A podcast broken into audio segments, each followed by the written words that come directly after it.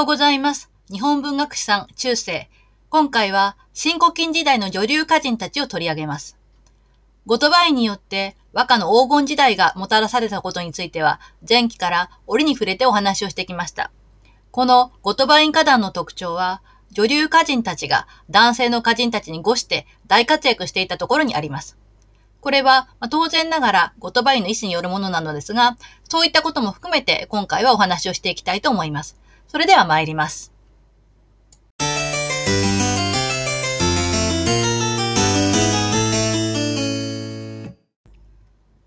さて、まずはじめに、定価オタを、まあ、宣言してはばからなかった小鉄の小鉄物語を持ってきました。まず読んでみたいと思います。恋歌は、女房の歌に染み入りて面白き、大きなり。色紙内親王の生きてよも、我の見知りて、などの歌は有限の歌となり、春勢の娘の未死面影もちぎりしも、宮内教が菊やいかに、などように骨髄に通りたる歌は、道とも、摂政なども思いよりがたくやらん。えー、というのが第41弾です。まあ、恋歌というのは、女房の歌に心の底まで染み込むような上司の深いものが多いのだと。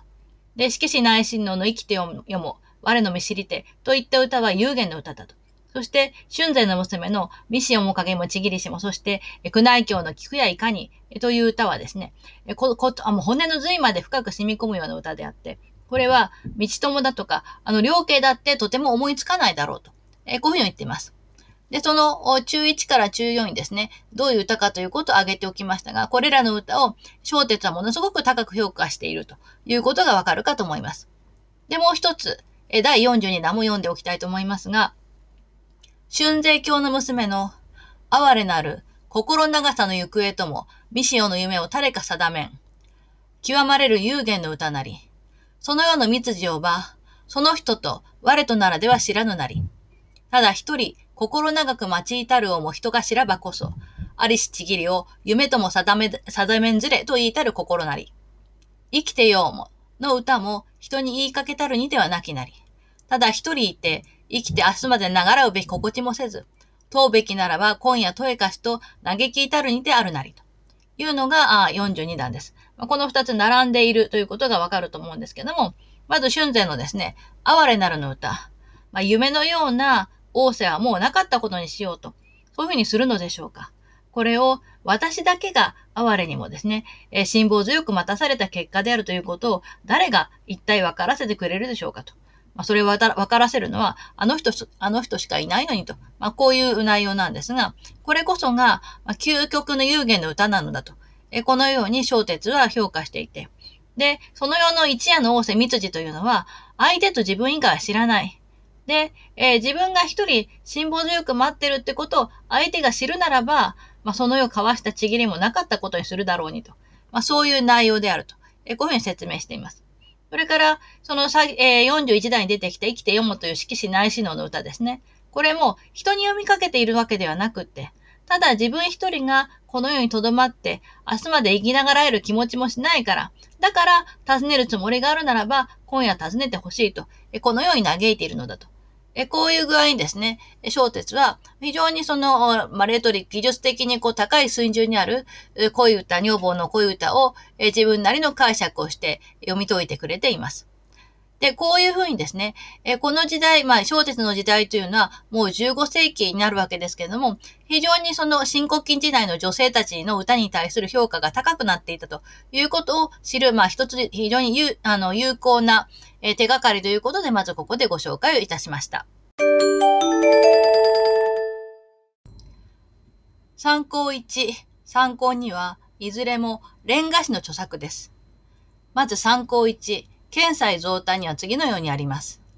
一つ、恋の歌を常に常に読めば、言葉柔らかに心優しくなるとなり、恋の歌は女房の歌を本に見るべしとなり、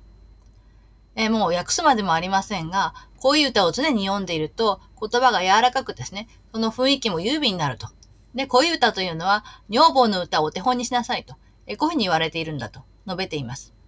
え次のささめ事、え神経のささめ事ですが、これは、あまた同じようなことなんですが、定価の話を持ってきています。定家教の稽古の用心を様々に中したマイルに、まず、二とせ三とせは、美しく柔らかに女房の歌を学びて、その後、一節の体、細やかなる体などを学ぶべし。また、かの後、竹高き体とて、痩せ冷えたる体、右心体とて、情け深くこもりたる体を学び、これを読み募りて、合力の体、切らす体を学べ、となり。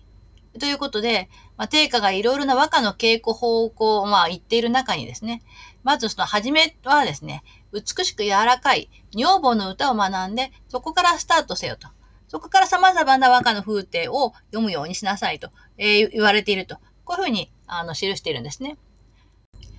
つまり、えー、次にまとめたようなことになります。まず、新婚期以降、女房の優れた歌人と歌が少なかった。そして、丸に、女房、女房の歌には、縁という特性があって、それが恋歌の理想概念と結びついた。さらには、丸三、定家に女性の立場から読んだ歌、これを女歌と言いますが、これが多く、その中には優れた恋歌が多く見られると。こういうところからですね、女房の歌を、まあ、なんでしょう、上げていくっていう、そういう動きが起こってきたということになるわけです。このような形で、女房の歌というのがですね、えー、その定家の時代以降、非常にもてはやされるようになっていたということをまず押さえておいていただきたいと思います。参考さんは、おなじみの源家長日記です。この頃、世に女の歌読み少なしなど常に嘆かせたも。昔より歌読みと聞こえる女房少々はべり、陰譜門院の大夫も人とせうせにき、またさぬき、三河の内し、丹後、少々など申す人々も、今は皆弱いたけて、一重に後の世の営みして、ここかしこのいおりに住み慣れて、歌のことも廃れ果てたれば、時々歌めされなどするも、念仏の妨げなり、とぞ、うちうち嘆きあえりと聞きはべり。この人々の他は、またさらに聞こえず、心ある人の無下に思い捨てぬ道なれば、去る人もはべらん。また、身に恥慎む人も多かれば、何の頼りにか聞こゆべき。されば、女の歌読みは、この個人たちなからんの地は、さえ、え、さらに耐え難ずることを、口を引きことにたびたび仰せらる。えというのです。で、え家長はですね、えおおよそ次のようなことを述べています。まあ、ゴトバインは、近年、女流歌人が少ないことをいつも嘆いておられると。インプモイン大夫は千年亡くなってしまったし、三河の内史、二条院のさぬき、義州門院単語、そして少々、これは古事重のなんですが、え彼女らはですね、もう老齢ですでに引退してしまって甘になっている。なので、歌合わせに歌を出すようにというふうなお召しがあってもですね、念仏の妨げ、まあ、つまり修行の妨げになるから困る困るのよね、と、こっそり言い合ってると。こんなふうに自分は聞いてるんだって言うんですね。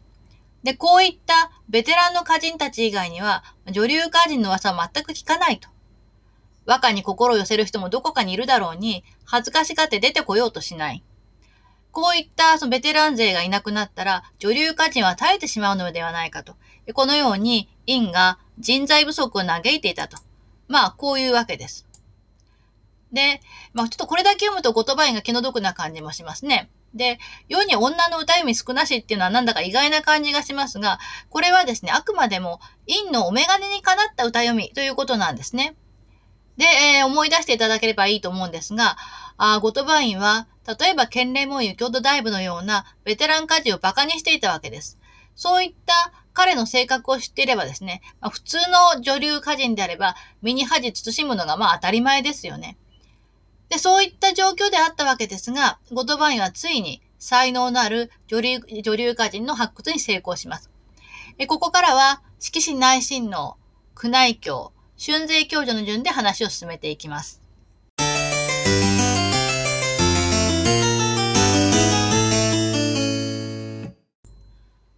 はじめに、色紙内親王について、まあ、簡単な説明を加えておきたいと思います。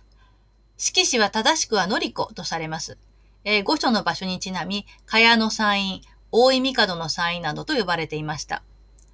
色紙は、後白河天皇の第三皇女。母は、藤原末成の娘、重子、高倉の三味です。両子内親の陰譜門院ですね、は同母の姉、主格発信の持ち人は同母の弟、そして高倉天皇は異母系ということになります。で、平治元年、鴨の祭に牧場され、鴨神社に奉仕し、家王元年、病のため大下するまで、二条天皇、六条天皇、高倉天皇の三代の天皇、都合10年間を神に仕えて過ごしました。近年発見された氷板期の段階によれば、大下した時は21歳だったと言われています。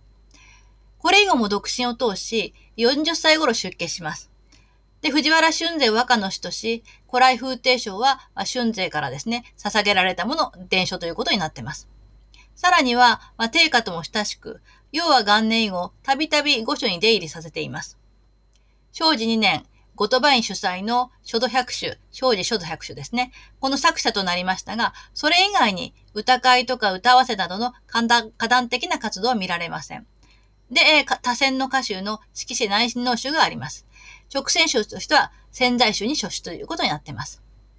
で、後鳥羽院極殿には、あ近清になりては、大井帝先の参院、故中帝の摂政、義光の先の大僧正、これら首相なり、えと、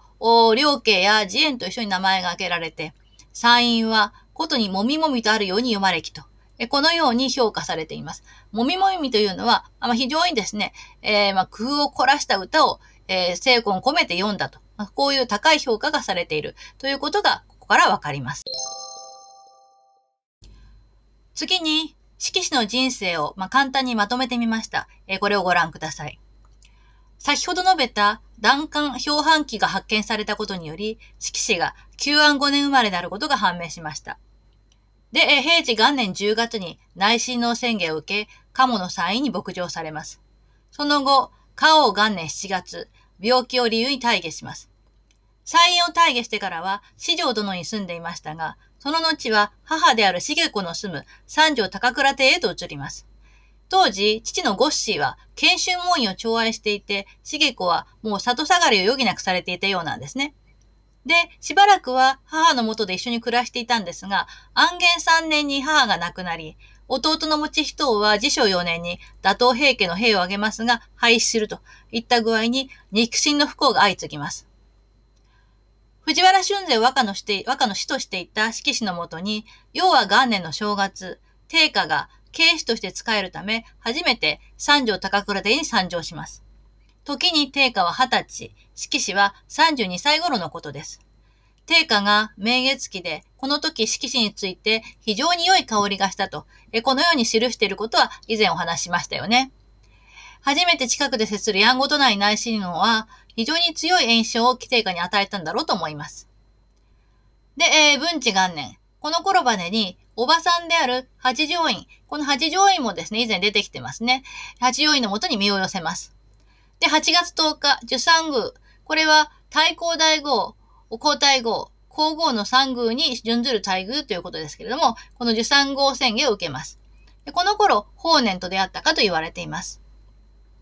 で、このようにですね、おばさんと一緒に暮らしていたんですが、あ研究元年に八条院とその有志の姫宮、これは持ち人の王女で、色紙からすると命に当たるんですが、病にかかって、その原因が色紙の呪詛にあるんだと。こういった噂が立って、そうなるとですね、もう一緒に暮らせませんね。ということで、色紙は八条院から退出し、白川推しの工事殿に移ります。で、その2年後、研究3年には、父のゴッシーが崩御して、で、これと前後する形で、色紙も出家をします。まあ、この出家はですね、一説には、その八条院を受賞したということに対して、私はそんなことしていないという、そういうですね、身の潔白を、示すためのものであったとも言われています。で、その後、父の死の影響で、吉田常房の別宅に移るなどするんですが、大井帝殿の屋敷で生活をします。で、研究8年、春勢が古来風定書を執筆し、色紙に献上しています。でえ、正治元年ぐらいから病がちとなって、翌年には父の晴れが引かず、孤独な日々を送っています。で、この年の10月には東宮の森重親王、これが後の純徳天皇ですが、を有志としています。で、建任元年、正月にはですね、え既得状態となって、この年の、えこの月の25日に逝去しているということです。で、えこの間の容体については、明月期でですね、かなり定価が詳しく記述しています。という具合にですね、えー、見ていただくとわかるように、色紙はまあ、公女という身分でありながら、非常に波乱万丈な人生を送っていて、彼女もまた決してリア充ではなかったということがお分かりいただけるかと思います。では、そういう彼女が一体どのような和歌を読んだのかということを、ここから少し見てみたいと思います。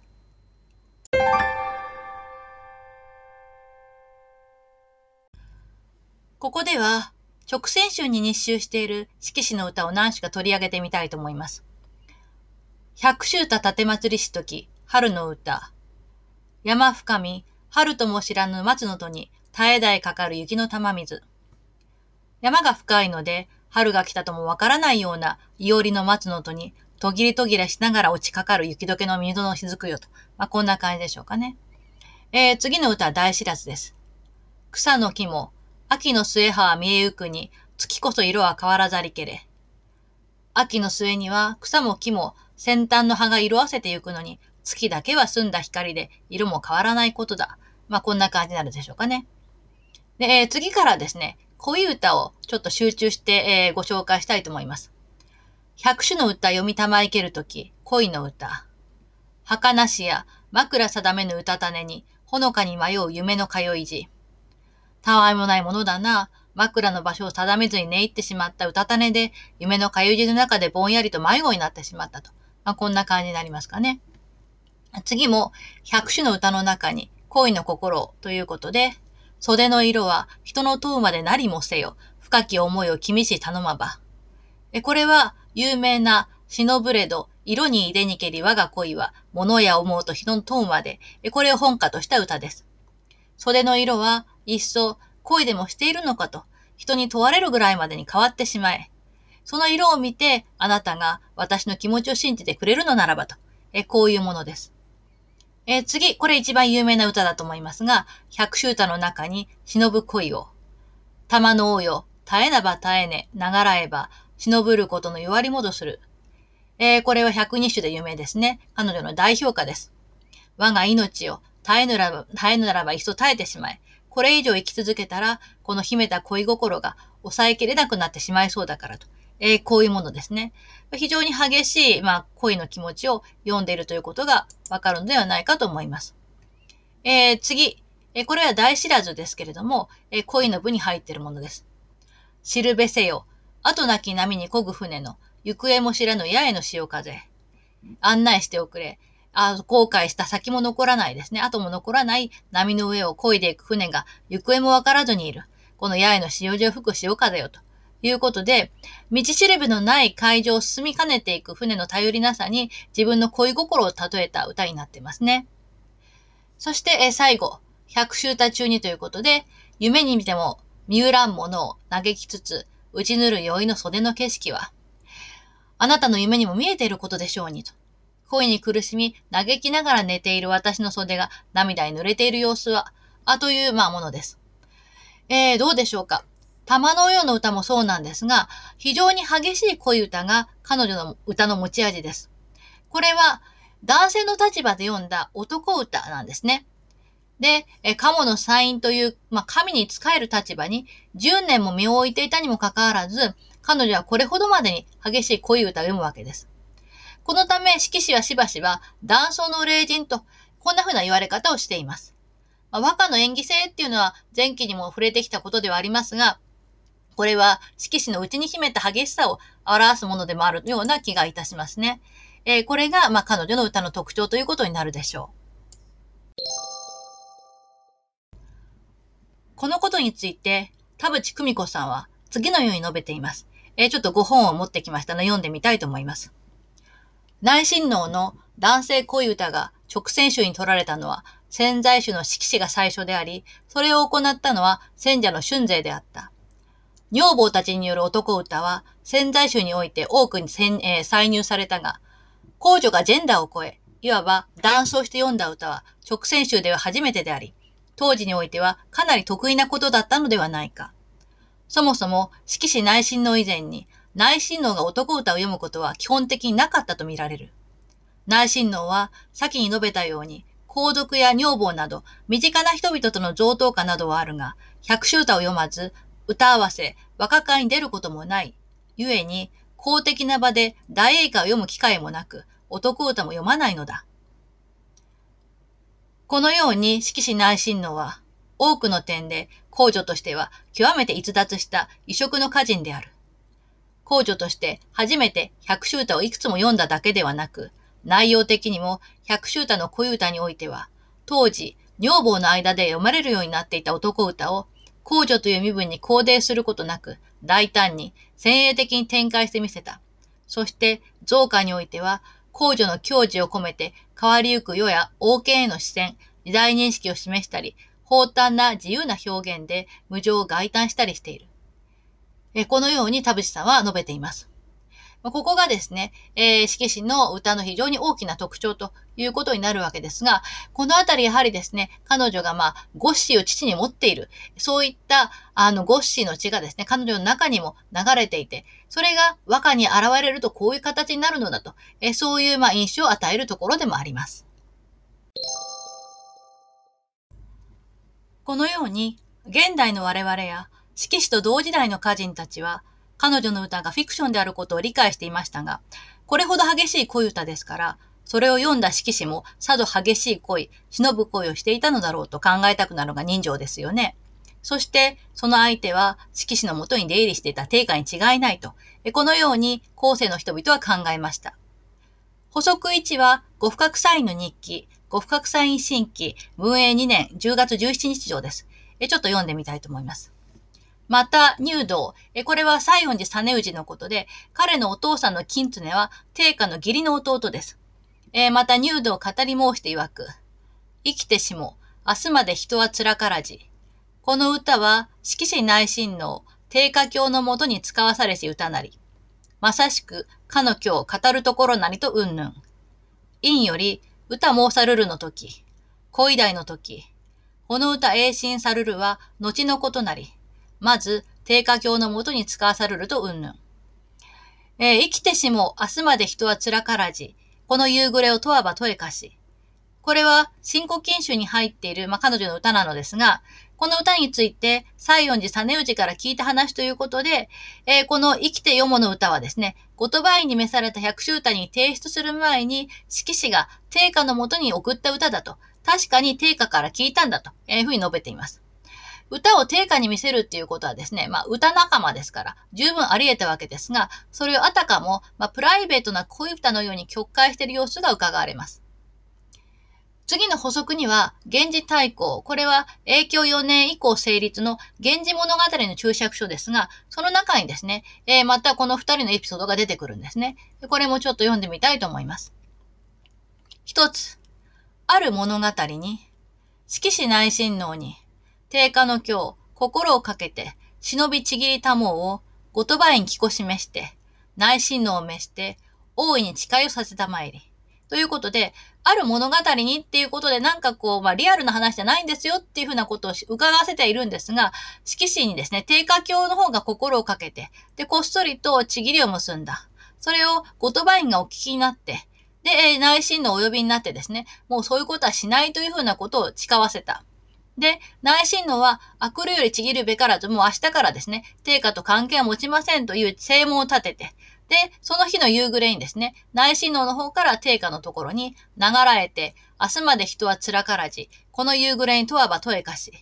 えー、もうですね、まあ、自分はどれほど流られていても明日までも命ですと。そうだと分かれば、あなたもこれ以上私に釣れなくはしないでしょう。もしいらっしゃるならば、今日のうちにいらしてください。今日の夕暮れに訪ねてきてくださいと。えこういう歌を読んだんだと。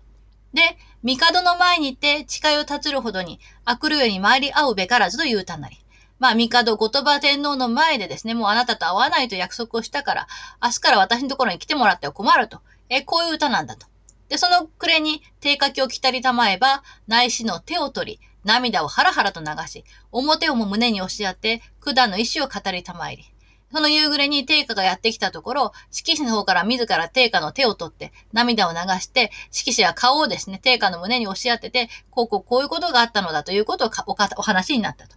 で、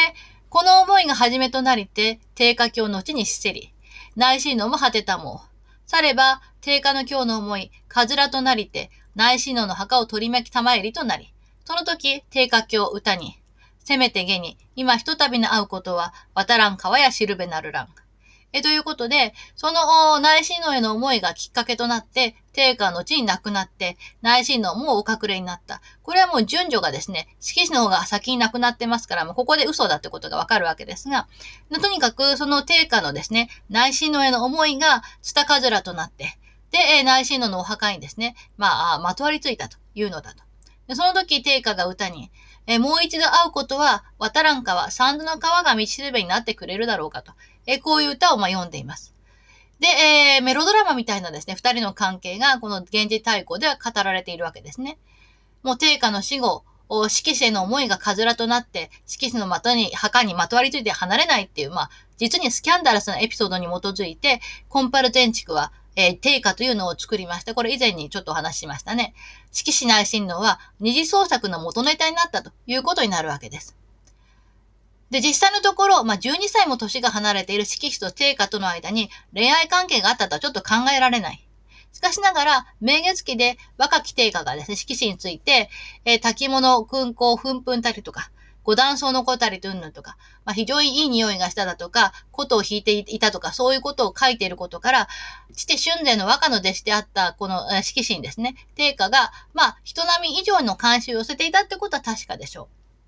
う。さらに言えば、定家が若い頃の終作とされている松浦宮物語という物語に登場する火曜の巫女というですね、中国のお姫様の人物設定に色紙のイメージが反映されているのではないかという指摘もあります。えそういった背景とともに、定家と色紙との恋物語が誠しやかに語られていくようになったということです。まあ、えー、色紙内親王はですね、男尊の霊人であるとともに名女優でもあったということになるのだろうと思います。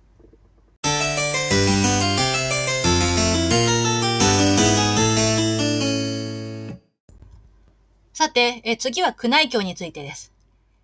宮内教についても、まあ、簡単にまとめたものを載せておきました。え彼女は生物年未生ですが、右京のゴンド大部、源の諸光、え彼は六条家派の家人ですが、あの娘です。で、えー、兄弟に安光友近がいます。母は後白河院の女房秋。え父方の祖父は家人としても名高い大納言諸頼で、母方の祖父、古瀬の宗重は絵師です。え、この絵師っていうのは彼女の歌を読み解くときの一つのポイントになるかと思います。で、えー、後鳥羽に出資し、正治2年に、えー、新宮三種歌合わせ、正治五度百種に栄進をしています。で、建仁元年には、老若五十種歌合わせ、1500分歌合わせなどに栄進し、その他ですね、水瀬戸の恋15種歌合わせをはじめとする、院主催の歌会、歌合わせで活躍し、元久元年11月の春日社歌合わせを最後に、以後の活動は確認できていません。直線集としては、新古今和歌集に書出で、薄く古希の歌から若草の宮内教とも呼ばれています。そして、言葉院が選んだ時代不動歌合わせの百科人の中にも選ばれて、泉式部と継がえられてもいます。さらには、女房36人歌合わせにも歌が取られていると。まあ、そういった歌人です。で、まあその短い間活躍しただけなので、それ以上の詳しいことはわからないんですけれども、非常にその言葉院にこう目をかけてもらっていた、そういう歌人であったことは確かです。次に、資料として、まあ、実際の宮内教の様子を伺わせるものをですね、いくつか載せました。まず最初、資料1は小鉄物語です。宮内教は二十歳よりうちに亡くなりにしかば、いつのほどに稽古も修行もあるべきとなれども、名誉ありしは聖徳の上手いてあるも、あるゆえなりと言ってまして、宮内教はまあ二十、二十歳にもならないうちに亡くなってしまったから、一体いつですね、歌の稽古とか修行とかをすることができたんだろうと思うけれども、それでもですね、和歌の名手としての評判が高いのは、この人はま生まれながらの上手だったからだろうと。このように、小鉄は高く評価をしています。次に資料2として、無名称の春税教女、宮内教両人歌の読みを変わることを持ってきました。これもちょっと読んでみたいと思います。今のミオには、春税教の娘と聞こえる人、宮内教、この二人ぞ、昔にも恥じぬ上手どもなりける。歌の読みざまこそ、ことのほかに変わりてはべれ。人の語りはべりしは、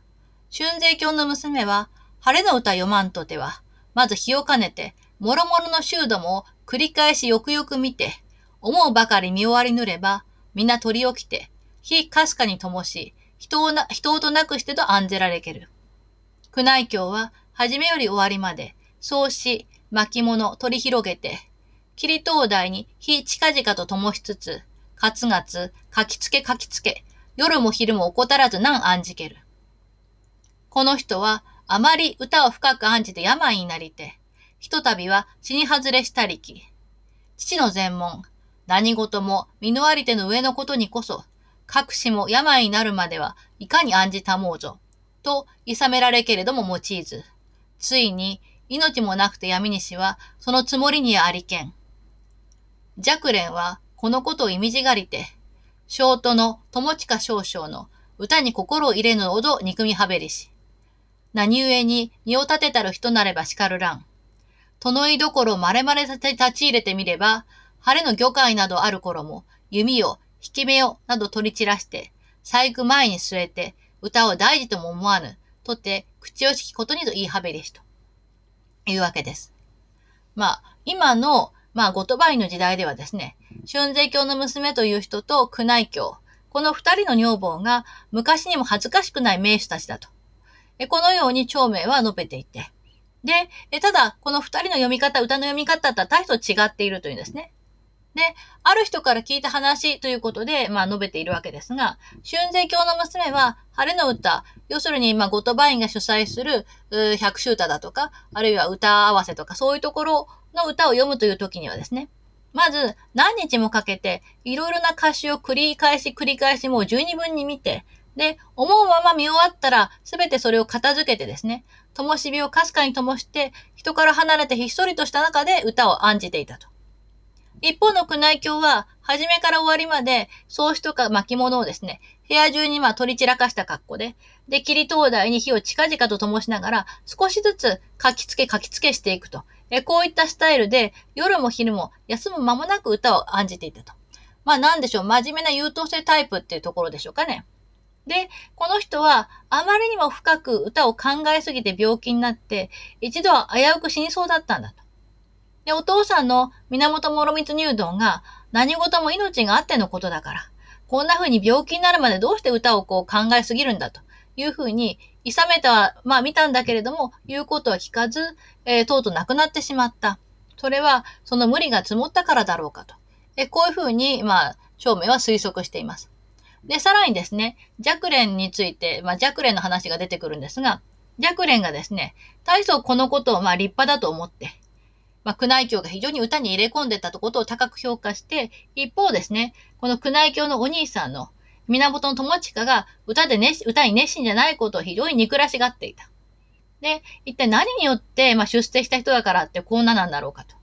で、宮中で彼の隣ど、隣どころに、ごくたまに立ち入ってみると、晴れの歌会がある時なんかでも、やれ弓だとか引き目だとかっていう、そういうですね、まあ、あことばっかりにうつつを抜かしていて、細工の職人を前に座らせて、歌のことと全く大事とも思ってないと。こういうふうに言って、それ非常に残念なことだと言っていたと。えこういうふうに長明は語っています。まあ、長明は新興期同時代の人間ですから、ここで語られている、まあ、春税教の娘と宮内教の評価っていうのは、まあ、あの、どちらもリアルなもの、確かなものだと思いますけれども、そういうふうにですね、えー、春税教長の匹敵する、まあ、良いライバルというふうに考えられていたということと、非常にその、真面目に歌を読みすぎたあまりに寿命を縮めたというふうに考えられていたということ。それがこの資料2からわかります。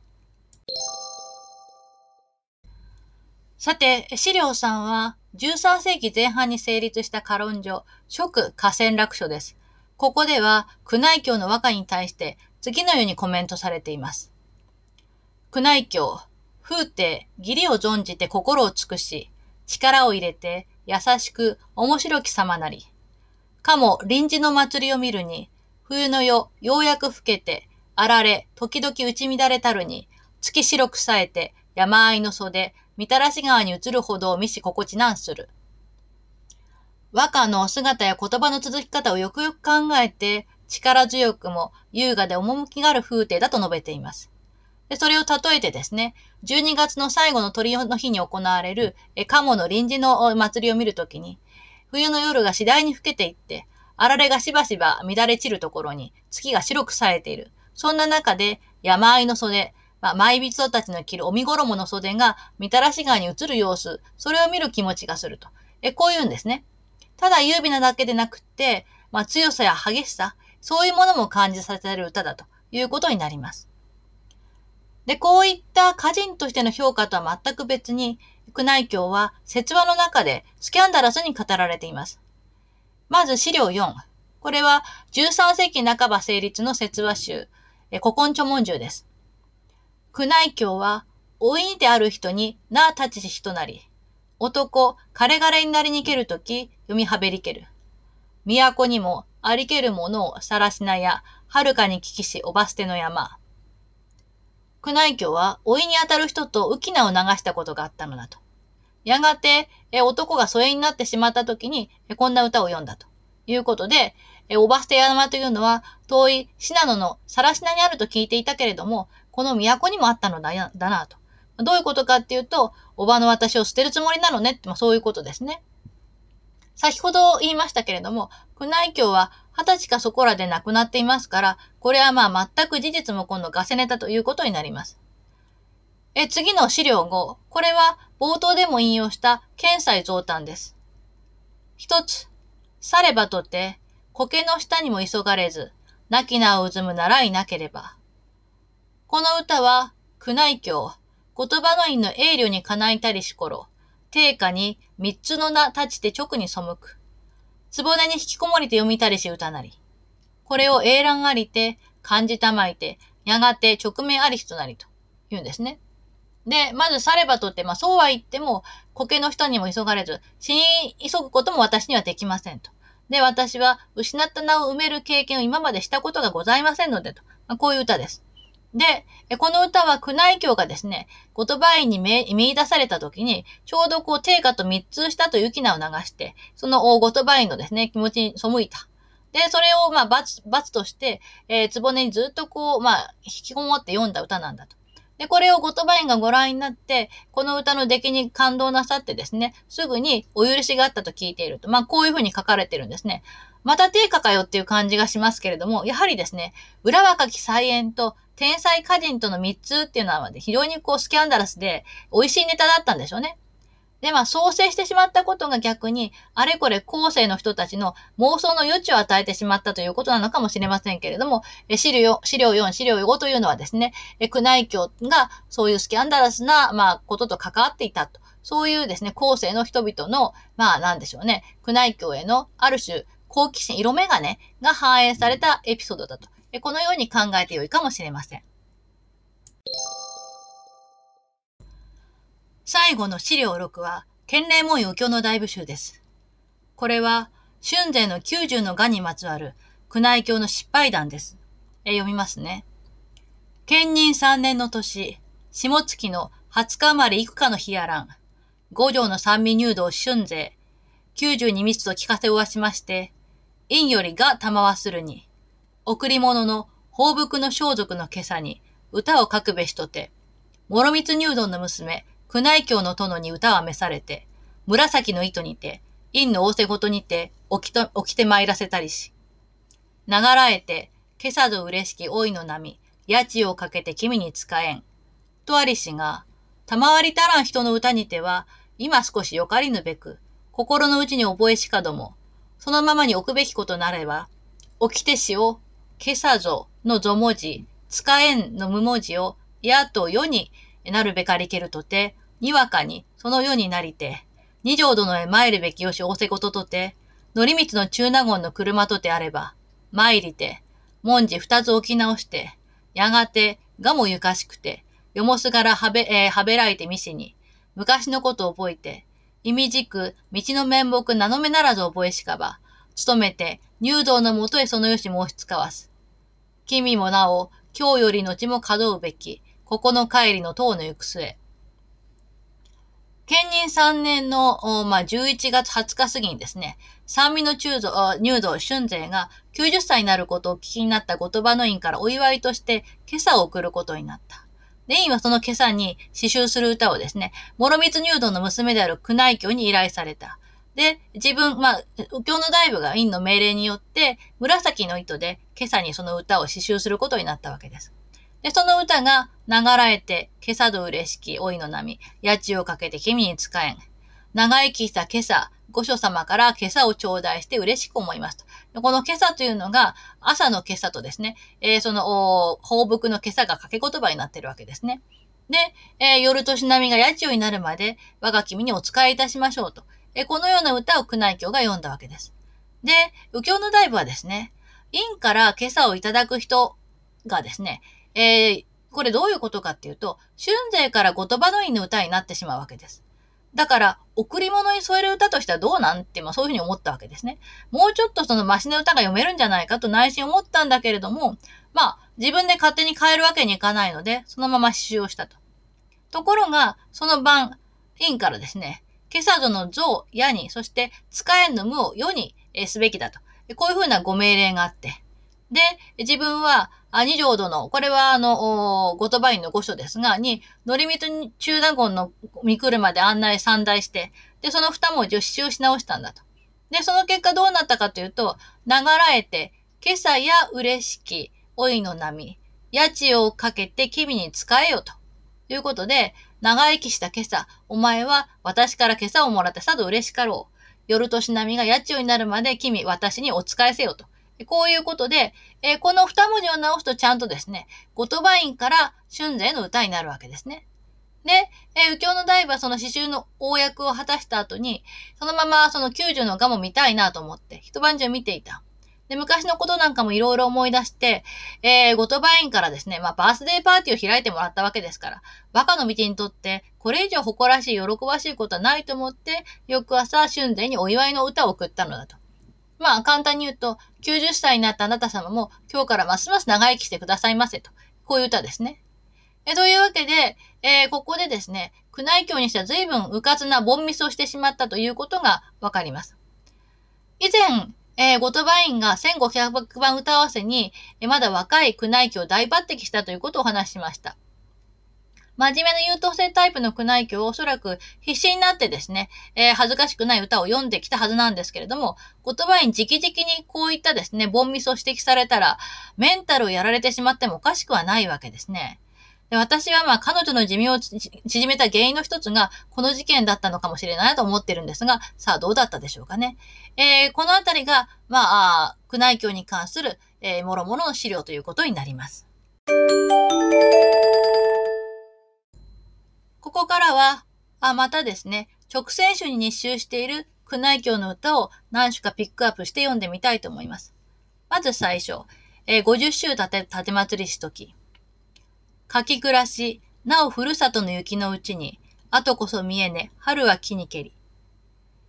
えー、暗い空のもと、ふるさとに降ってくる雪のうちに、足跡のようにはっきりとは見えないけれども、確実に春をやってきていたのだなと。まあ、そういったですね、春の訪れに気がついた、その感動を読んだ歌ですね。次、1500番歌合わせに春歌ということで、薄くこき、延べの緑の若草に、後まで見ゆるの雪の村木へ。ある場所では薄く、そしてまたある場所では濃い、延べの緑の若草の上に、薄いところは遅く消え、濃いところは早く消えたというその後までもが見える雪の村木へであるよというものです。雪は、どこもかしこも一律にその溶けるわけではないですよね。日当たりのいいところで早く消えて、そうでないところはなかなか溶けないというもの。で、その、それをですね、延べの緑の濃淡から雪の溶け方の違いを知るという、そういった趣向です。まあ、実にセンスのいい読みぶりだと言えるでしょう。この歌が評判になって、彼女は若草の宮内教と呼ばれるようになりました。代表作の一つです。次、50周たたためつりしうちに故障の花を。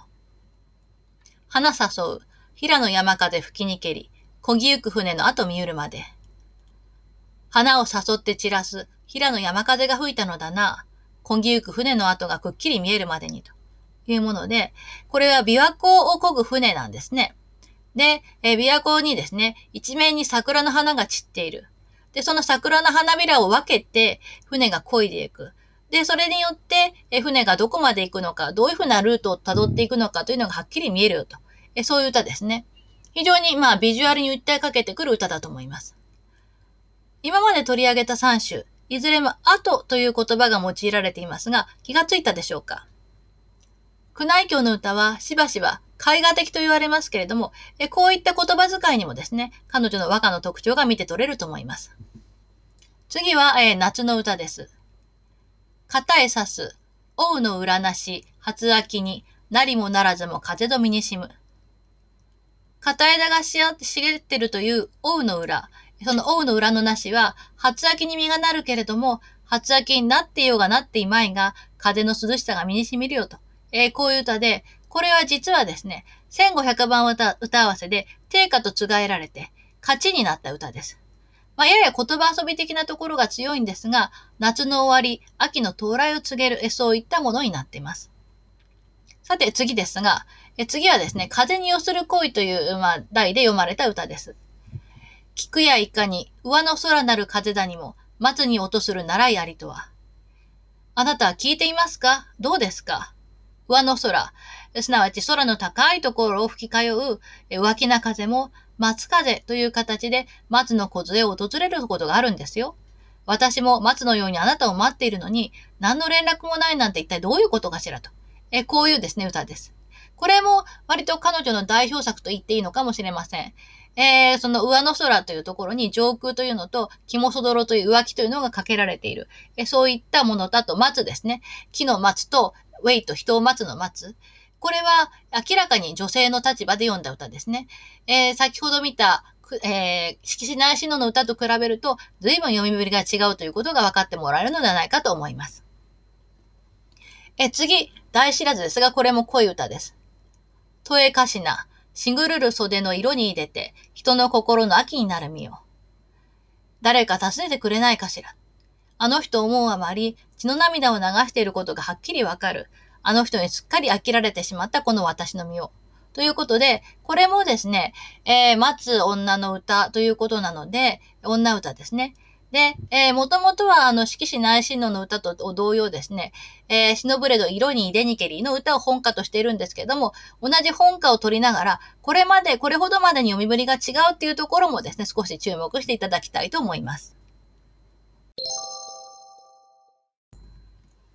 田淵久美子氏は、え宮内教の歌の特徴について次のように述べています。まさしく、超現実の風景を、理知的な構成力や意表をつく基地的趣向で感覚的に鮮やかに描き出すことが宮内教の持ち味であった。薄く語気もその手法が成功した歌であり、若草の宮内教という故障は、そうした面が高く評価されたことを物語る。超現実の風景といっても、無限的なのではない。もしかしたら、現実にあるかもしれない形を具象化してクリアな映像に結び、理知的な説明や推理を加えるので、現実と非現実の間のスレスレのところで、不思議な現実感とガラスのような美しさとを醸し出すのだと思われる。そのようにして成功した和歌が、単に基地的で理屈が勝った言い回しになるのではなく、祭祀のきらめきがありながらも、繊細で静遠な透明感のある感覚美を表現していること。これこそが宮内教の歌の最大の魅力であろうと。えこう言うんですね。そのような彼女の美質をいち早く見抜いたのが他ならぬゴトバインでした。ゴトバインにとって宮内教はいわば期待のニューウェーブだったわけですね。ゴトバインが沖に流された後、古今100人の歌人を歌わせ形式に選んだ時代不動歌合わせで宮内教を泉式部と継がわせて一番最後に配置しています。つまり、宮内教の和歌が大鳥に選ばれているわけです。春勢の今朝に刺繍する歌で、まあ、つまらないミスをしてしまったとはいえ、宮内教の和歌に対する言葉への評価は終生変わらなかったということになるわけですね。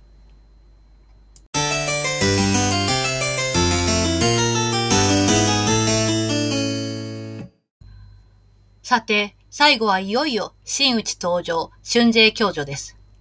はじめに、春税と加賀の子供たちを中心にした系図を示しました。マーカーをつけた3人に注目してください。春税教女と言いながら、実際のところ彼女は春税の孫娘です。で、定家とは、叔父と姪の関係にあり、定家の息子為家とはいとこ同士です。次のスライドに簡単な説明と略年譜を載せたのでご覧ください。次に、春税教助についての簡単な説明と略歴を挙げました。ご覧ください。春税教授は、まあ、生物年は詳しく分かっていないんですけども、1171年頃から1254年頃まで生きていたのではないかと考えられています。で、先ほど申しましたように、藤原春税の幼女で、ジップは終わりの神、左近の少女藤原の森より、で母が春税の実の娘、八条院三条です。で、つまり、春税と美福門院加賀が祖父母、え定家が叔父、ただしまあ年齢差が9歳程度なんですが、に当たります。で、えー、新古今和歌集に29首歌が入っているのをはじめとして、直線集には計116首日集しています。宮内教とともに、新古今の、ま、新世代、ニューウェーブを代表する女流歌人だったということです。で、えー、彼女はですね、自称元年、まあ、7歳ぐらいの頃だと思いますが、父の森頼が例の獅子語りの変に連座したため、下官されて、で、その結果、八条院三条と別れます。で、以後、春税教の娘は祖父の春税のもとに、幼女という形で預けられていたようです。で、えー、研究元年、この頃ですね、え土見門道親の息子の道友と結婚し、後に一人の娘と友貞を産んでいます。ところが、建仁元年、1201年ですが、この頃の秋の冬があたりですね、道友がですね、新しい帝を、土見門天皇の目のと、アデチの局を新しい妻に迎える、という事態が起こります。で、その翌年、後鳥羽に召されて、春税教授は女房として御所に出資しているのですが、ところがですね、驚いたことに、この出資に際しては、元の夫である道友が全てを差配し、さらには、道友の妹の高倉殿が世話をして、でなおかつですね、土見方道近、まあ、元の義理の父ですね。道近の手配で金色、要するに、まあ、宮中で赤色を着るというお許しまで得ているというわけで、別れたはずの夫の世話によって、えー、ゴトバインのサロンに入ったということが分かってるんですね。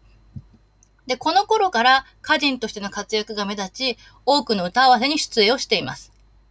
で、しばらくが経って、憲法元年には出家をし、で、安定元年、1227年ですが、道友の死後に佐賀に陰性をしています。で、まあ、義理の兄、まあ、義理の兄というか実際に叔父なんですが、定家の新直線和歌集の戦死にあたっては、資料として歌集の春税教授集を実践しています。で、定家の死後には、播磨の国小部の省に下って余生を過ごしたために、小部の善になどとも呼ばれています。で、えー、県庁3年、この年以後ですね、おいであり、ま、実はいとこのため家に、食後選手に関する表などを送った腰目の伝に消息があります。また、物語批評の書とも言われる無名造詞、この著作を春税教授にする説もあるんですが、近年、田淵さんは無名造詞の死座という論文をはじめとする一連の論考でこれを否定しています。これについては後で少し触れられればと思います。で、もう一点、春税教授を考える上で重要なのが、ラインをつけたところですね。えー、要するに、道友と別れた後にもかかわらず、春税教授がゴトバインに出資するにあたって、え道友一族のですね、バックアップを受けているということ。なんで、まあ、こういうことが起こったのかということですね。で、これについても田淵さんが、えー、興味深い論考をまとめていらっしゃるので、えー、次にそれを紹介してみたいと思います。春税教授の和歌は後ほど鑑賞しますが、女性の一人の寂しさだとか、そういったやや訳ありな恋歌が多いため、春税教授は源の道友に課したけれども、家庭生活では苦労したとか、夫の道友に愛されなかった悲しみが彼女の和歌に滲み出ているとか、そんな言われ方をしてきました。しかしながら、田淵さんは決してそうではないと、えー、論じています。ちょっと論文を読んでみますね。この出資が土見門家と巫女左家との連携の上で綿密に計算され、土見門家が経済的、社会的支援をする形であったことを示していると思われる。道友が新しい妻を迎え、春税教女は道友とのつながりを保ちつつ、その土見門家の庇護のもと、陰の女房として出資し、これらのことをあらかじめ春税も春税教女も了解している。という一連の出来事に対して、定価は、このこと終始、最も狂気に至り、というのではないか。土見門家の側から言えば、今、これほどに和歌にのめり込んでいる言葉員とのつながりをさらに深めるために、春税教女の存在は重要であったと考えられる。道地下、道友、道てるら、土見門家の人々も和歌を読むが、土見門家に拮抗する九条家のような家の花壇と伝統は持たず、また、九条家の左大臣両家ほどに類稀な家人はいなかった。いわば、土見門家は早急に何らかの対抗策を行う必要があった。むしろ専門家人としての出発は、春税教授自身が強く望むことでもあったと想像される。巫女左家の側から言っても、土見門家との連携のもとに、直の女性を言葉院花壇に送り出すのは大きな名誉であっただろう。こうしたことをすべて含んで、春税の判断と諸生は、老快かつ現実的であり、春税教授はむしろ野心的であり、定価はこれらのことを理解しつつも反発しているのではないか。夫の道友は、土見門天皇の目のとを、いわば政略結婚の形で妻としましたが、元妻の春税教授を言葉院のサロンに送り込んで、全面的にそのバックアップをします。その結果、彼は、土見門天皇と言葉院両方とつながりを持ち続けることができるわけです。一方、春税教授としても、言葉院サロンで和歌の才能をもう存分発揮できる。お互いにこれはもうウィンウィンということですね。そもそも、一般的に当時の女房は以前お話したように、例えば、県令門院右京の大部とか、あるいは研修門院中納言といった形で、主人の名前に自分の通り名を加えた、そのような女房名を用いるものでした。それが、彼女はですね、春税教女、自分は春税の娘だと、えこう公言してはばからないわけです。これは、よほど自分の和歌の才能に自信がないと、えこんな名前使えませんよね。定家は明月記を読む限り、この妹、まあ実は名ですが、を苦手としたような、していたようなんですが、それは彼女のこういった野心的でかつ自信満々な性格に押されていたというところもあるのかもしれません。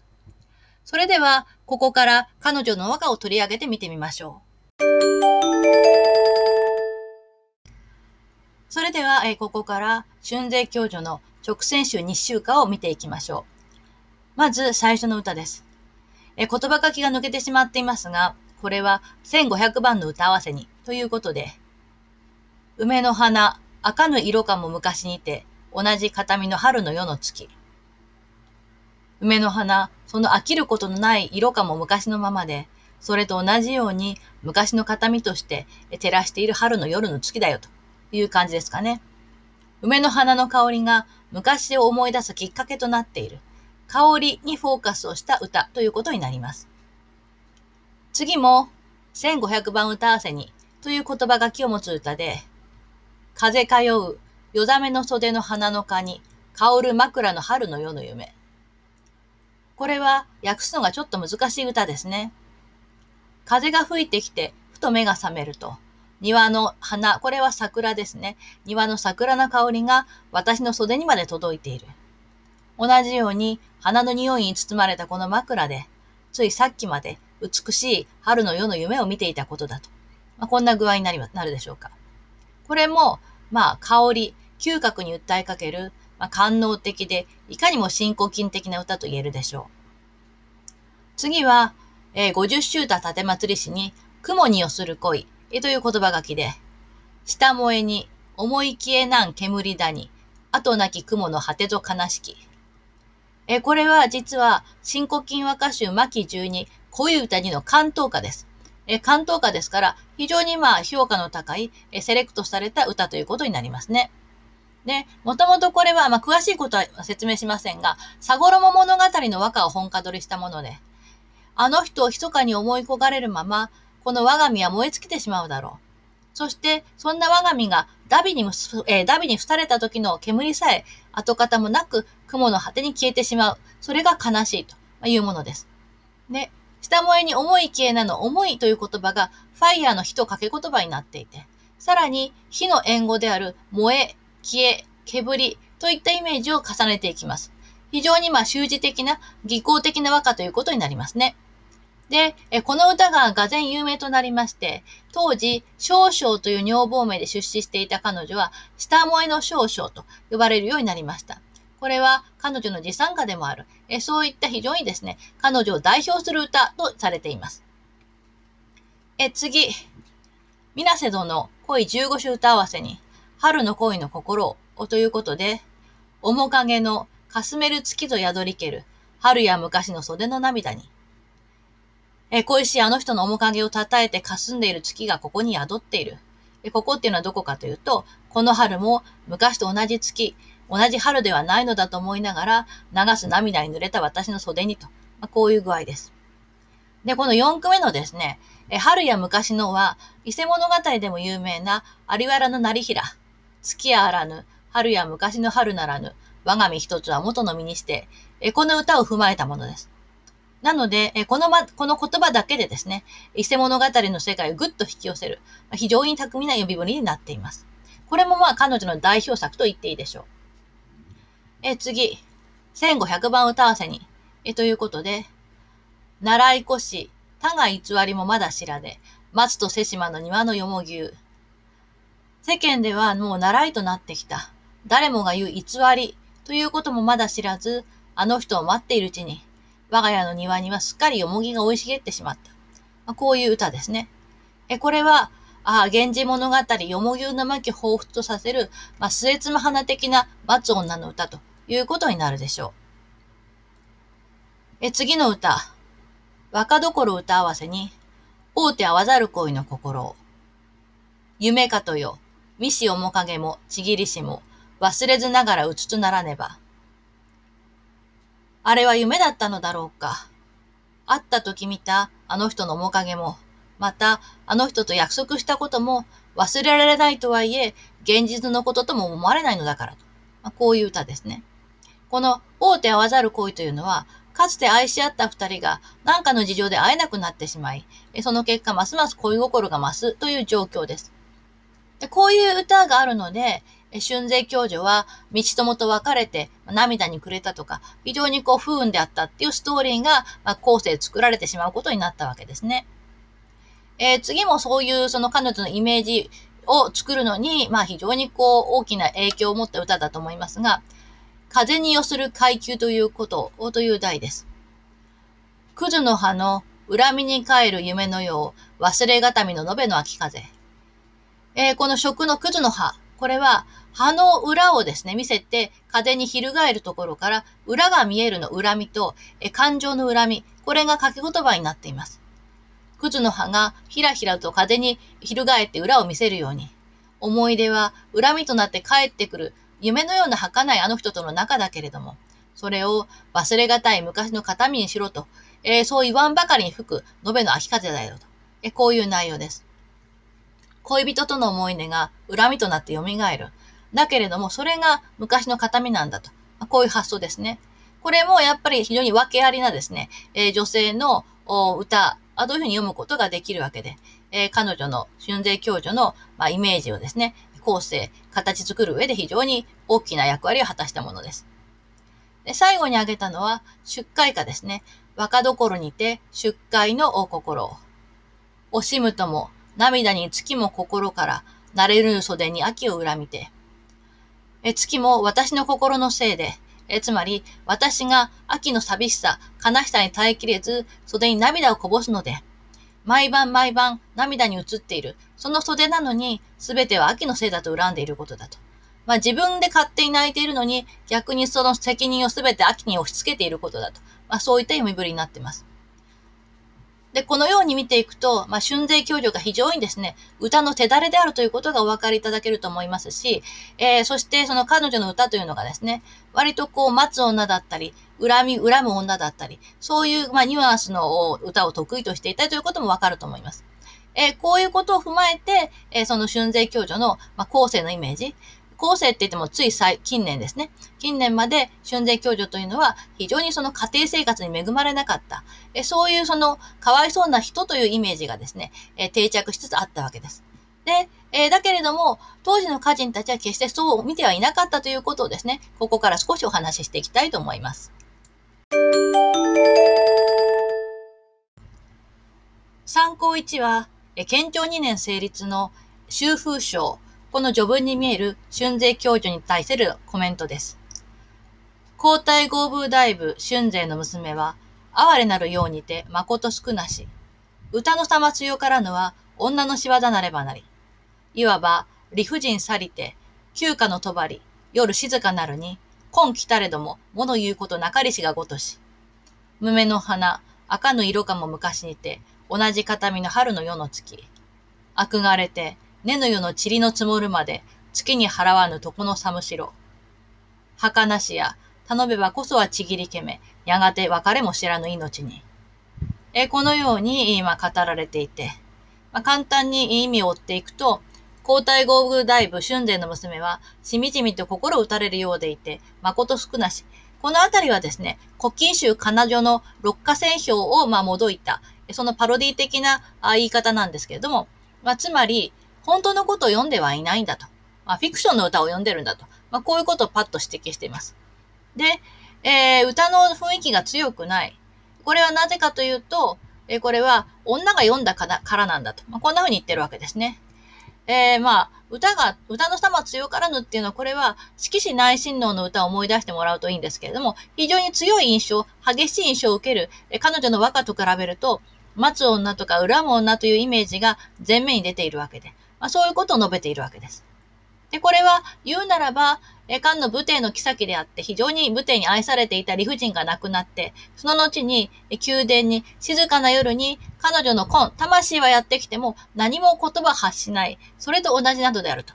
いうことで、まあ、その代表的な彼女の歌の風景を表すですね、歌三種を並べているということでして、え修風書の段階でですね、え彼女の歌っていうのは、すごくこう、しみじみとして、まあ、かわいそうだなって思わせるところはあるんだけども、真実ではないのだということを的確にですね、えここで、まあ、あの、批評を述べています。参考2の夜の鶴は、いざ酔い日記で有名な阿仏にの書いた和歌の入門書です。この阿仏には、定家の息子、多名への5歳となった女性ですので、春税教授をまリアルで知っている、まあそういう人ですね。で、えー、本家取りの仕方について、彼女は次のように述べています。また、本家を取るようこそ、上手と下手とのけじめとに見え候。その取りようも、低下境書き置かれたるものに細かに候やらん。去りながらまた、本家の言葉、苦の置きどころもたがわねど、あらぬことに引きなして、わだともよく聞こえることも候ぞかし。春税教の娘とて、歌読みの歌、食五千に入りて候やらん。酒ばちる、花の浮きみと思うにも、なお疎まれぬ山桜かな。源氏の歌に、袖ぬるる、梅雨のゆかりと思うにも、なお疎まれぬ山となでしこ。句ごとに変わり目なく見えそうらえども、上手の仕事は、難なく、わざとも面白く聞こえ候を、学ぶとても、なお及びがたくこそと覚え候。本家取りこそが上手と下手の分かれ目だと。で、このことに関しては、定家教のお書きになったものに多分細かく書かれていたはずだと述べています。定家が本家取りに際してですね、本家とその新しい歌とでは、取ること、苦のです。置き場所を変えろだとか、あるいは、式歌ならば恋歌に変えろとか、えそういう指示をしていることは前期にお話をしましたよね。思い出していただければと思います。で、えー、そうは言うものの、本家の言葉と苦の置きどころがたがわない歌で、全く違う内容にして、ことさらよく読んでいるものもあるんだと。春税教の娘という歌人の歌で、え、食後選手にも入っているものの中にこんな歌がある。そして、えー、酒ばちるの歌を持ってきています。これは、まあ、咲いては散る、花の、まあ、無常の世界だと思っても、やはり嫌だとは思えない山桜だなと。まあ、こういう内容ですね。で、実はこの歌は本家が源氏の歌、まあ、源氏物語のもみじの歌で藤壺が読んだ歌なんですね。でその歌が袖ぬるるの歌。我が袖を濡らす梅雨のゆかりだと思っても、それでもやはり嫌だとは思えません。大和なでしこ、我が息子のことをというもので。これは、まあ、源氏との密通によって生まれた後の霊税帝ですね。それでも、愛おしく思うことができないという藤壺の非常にまあ、複雑な思いが読まれたものです。で、え、これ並べてみると、まあ、句ごとに大きく変わっているところはないんだけれども、それでも全くこう違う世界観にこう読み替えているわけですね。でそれを上手の仕事というのは、特に欠点もなく、ことさら趣深く聞こえる、そういうものであって、それはいくら真似しようとしても、とてもとてもその手が届くところではないと思うと。えこういうふうに、ま、本家取りに関する定価の教えからは外れているんだけれども、それでもそこに関わらず、やすやすと新しい世界を立ち上げてしまっている春税教授をべた褒めしているわけですね。で、阿仏にはまあ歌人としてかなりこう有名な、あの、著名な人でしたから、その阿仏にが褒めるわけですので、相当やっぱり春税教授の、え、和歌の力量が、まあ、優れている。そして、本家取りのやり方が非常にこう巧みであるということが、え、こういった、あまあ、記述からも理解できるかと思います。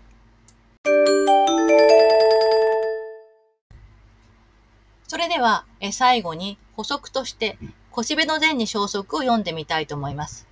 え冒頭にも申した申しましたように、えこれは、えー、春税教授が後にですね、腰部省にまあ隠居して、腰部の前と呼ばれるようになった後にですね、えー、多名園が直後選手の選者に選ばれて、見事に、えー、これを専従した、そのお祝いとして、えー、彼女が多名園に送った書状です。長いものですが、まあ、春税教授の人となりがよく伺えるものなので、全部まずは読んでみたいと思います。まず、急がれそう来ける、恩志現れそう来て、週賜りて候こと、返す返す嬉しゅう喜びみそう来て、いたずらごとと覚えそう来つる、長きためじの命も、みたびまで、みそう来ぬる歌にとりては、あえ物の方にめでたくそう来けると覚え候。さて、この五千中の事柄は、ただありのままに、恐れをはばからで、言葉をまで語ることそうらわず申しそうらば、目に及び候にとりては、第一とこそ覚えそうらえ。そのゆえは、三大衆は、こと高く世も上がり、昔遠く隔たりそうらいて、言葉の呼ぶこと、候まじければ、差し置きそうらいぬ。その後、ご周囲は、良き歌あまりこぼれてそうらいけるよなれど、選び立てられたるよう、ゲスしく候。金曜、シーカ、強強なるように候。潜在落ち静まり、誠に直線柄はめでたく候。女なども候来ども、何とやらん、応用に覚え候。歌も、糸を整いたるらんとも覚え候わず候。新古今、また春の花、秋のもみじを一つにこき混ぜて、放置の秋月、両への雪の夜とかや歌いし心地して、本手ずからなる言葉遣いまで、珍しく、気高を面白く、京極殿の彼女など、心言葉を呼びがたく候ほどよりは、乱れたるところも候ように候。新直線は隠れごと候らず候。中納言入道殿ならぬ人のして候は、取りてみたくだに候あたりし者にて候。たばかりめでたく候御所たちの一人もいらせおわしまさず。そのこととなき因ばかり、女性とて候こと、目もくれたる心地こそし候来しか。歌よく候らめど、恩妻天合わされたるは、いださんとおぼしめしけるとて、入道殿の襟出させたもう歌、七十種とかへ聞き候来し、傍らいたや、とうち覚え候来き。これは、皇太合風大部、春前の孫にて、定家の子にて、襟出させたまいたる歌のめでたき次第、かき交えられて候。この世を知らぬ古人の、時々打ち混じりで候を交わり置きどころ、驚かるるげもなくめでたし。かかる、余るところなく足らぬ方なく、左へも傾かず、右へもたわまず、姿美しい機尿棒のつま袖重なり、温度の姿、物裾まで、えー、瓶額紙のかかり、裾のそぎ目美しゅう、物腰引かれたるまで、穴美しや、と覚えたるを、なでの桜盛りに立てなめてみる心地しそうらいて、歌も、上老しくもけでた、気高く、懐かしゅうたおやかにもかけたる方なく覚え候。もとより、言葉の花、色、匂いこそ、父には少し劣りてわしませど、歌の魂は勝りてわしますと申し将来つること現れて、先日いださせたまいて候直線、命生きてみ将来ぬること、返す返す嬉しく候。天略四年とかや、五千の後にて、女のソーラー主もよく候。いかなれば、女に申すところ、傍らいたきことともいできそうらえば、それにまた、元場院の御無孫、土見門院の御子にて渡らせわします院の、ご覧じ定められ候と受けたまりそうらえば、茶碗のものに類をかけて候ように、清く美しゅうかたじけなく、仰ぎても真も起こりぬべく覚え候。歌のことども申したきこと多く候にこそ、下山もしたくそうらえ。世の常は、またれし人もこの春や、のき場の梅もかこたれもせん。いろいろに咲きそうらえど、憎いげして、うとき人はなど降りてしもそう申しそうらわぬ。かように、そどろごといくらもいくらも申したくそうろう。空も恐ろしくて、天地よもの人々をつつましく覚えそうらえど、思いそうろうこと、片端かき散らしてそうろう。読み解かれるものにこと寄せて、とくとく、煙に混ぜさせおわしませ。命そうらいて、かかる恩子と身聞き参らせそうらいぬる。かつがつ、阿弥陀仏の恩迎えの近づき候と頼もしく候。雲の色の薄紫に光りさす西の向かいの追い風や吹く。秋風に乱れし梅雨に濡れわかで消えなましかばと思う際にぞ。浅ましく候。今は思いおかる恨みもそらわず、我が君の身を見舞いらせ将来ぬれば、空青く、青きし月日そのままに、曇らざりける影の嬉しさ。またまた瓶ごとに申し参らせ候。残り多く候。おおよそ、春税教授がどんなことを言ってるかをまとめておきました。えー、ご覧ください。まずですね、えー、食後選手の戦場おめでとう。本当に長生きしてよかった、ということ。それから、進捗選手は、まあ、中納言入道殿、まあ、定価が選んでいるのでなかったら手に取りたくもなかったと。えこういうかなり強烈なことを言ってます。その前に、今までの歴代直線書の中で、いかに食後線が優れているかということですね、それぞれの直線集のま欠点とかそういうことに触れた上で、進捗線に言及しているわけですが、えー、進捗線はとにかく定価が選んでいるんじゃなかったら手に取ってみたくもなかったと。あんなに素晴らしいですね。えー、ゴトバイン、えー、そして土見門院、純徳院、そういった御所様たちがお一方も日集していないのに、さほどでもない院の歌ばかり、漁政と行々しく入っている、まあ、かなり強烈な批判ですね。なんて、もう驚き呆れてものも言えないと。入道殿が、まあ、定家がですね、鎌倉幕府の思惑を気にして切り出した歌が70首ぐらいあると聞いている。まあ、なんと苦々しいことかと。えこういうふうにですね、定家を容赦なくぶった切っています。で、それに比べて為家殿は、さすが春帝殿の孫、そして定家教の子だけあってて、お前もだろうって思いますけれども、戦火のバランスが実にお見事で、申し分なく美しいと。で、私は金がね、バカの技術的な面に関して言うならば、父上、すなわち定家には少し劣るかもしれないけれど、歌の魂ははるかにお父様に勝ってると、こんな風に申し上げていた。それが世間の人の知るところとなって、この度、直聖書の選者となられたこの週を、私が目の黒いうちに見ることができたことが返す返しも嬉しいんだと。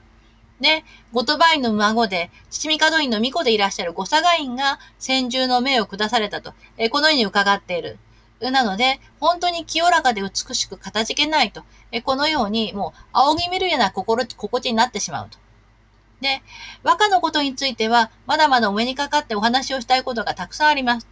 で、人目が気になるけれども、まあ私が日頃考えていることの一端を書き散らしたものなので、読んだらすぐ、まあ、他のものと一緒に燃やしてしまってください。で、命があって、こんな嬉しいことを目の当たりにできるとは、もうそろそろ私も阿弥陀如来様のお迎えが近いかもしれませんと。で、また、お手紙でいろいろお話申し上げますねっていうようなことをですね、えー、綴っているわけです。非常にその、ため意をべたもめしていて、直後選手がいかに素晴らしいか、でそのバランスの良さとか、えそういうことをですね、もう非常になんでしょうね、お前何様だよっていうぐらい上からの目線で述べている。えこれがやっぱり春税教授なんですね。なので、えまあ、自分はこう和歌に対してまあ第一人者であるぐらいのプライドを持って、で、その、ま、ために対して、えこういうその褒めてあげるっていうようなスタイルで手紙を送っているわけです。まあ、ためも苦笑いをしていたかもしれませんし、ここで定価がケチョンケチョンにやられているってことを考えると、やっぱり定価が彼女苦手としていたのもわかる気がいたしますね。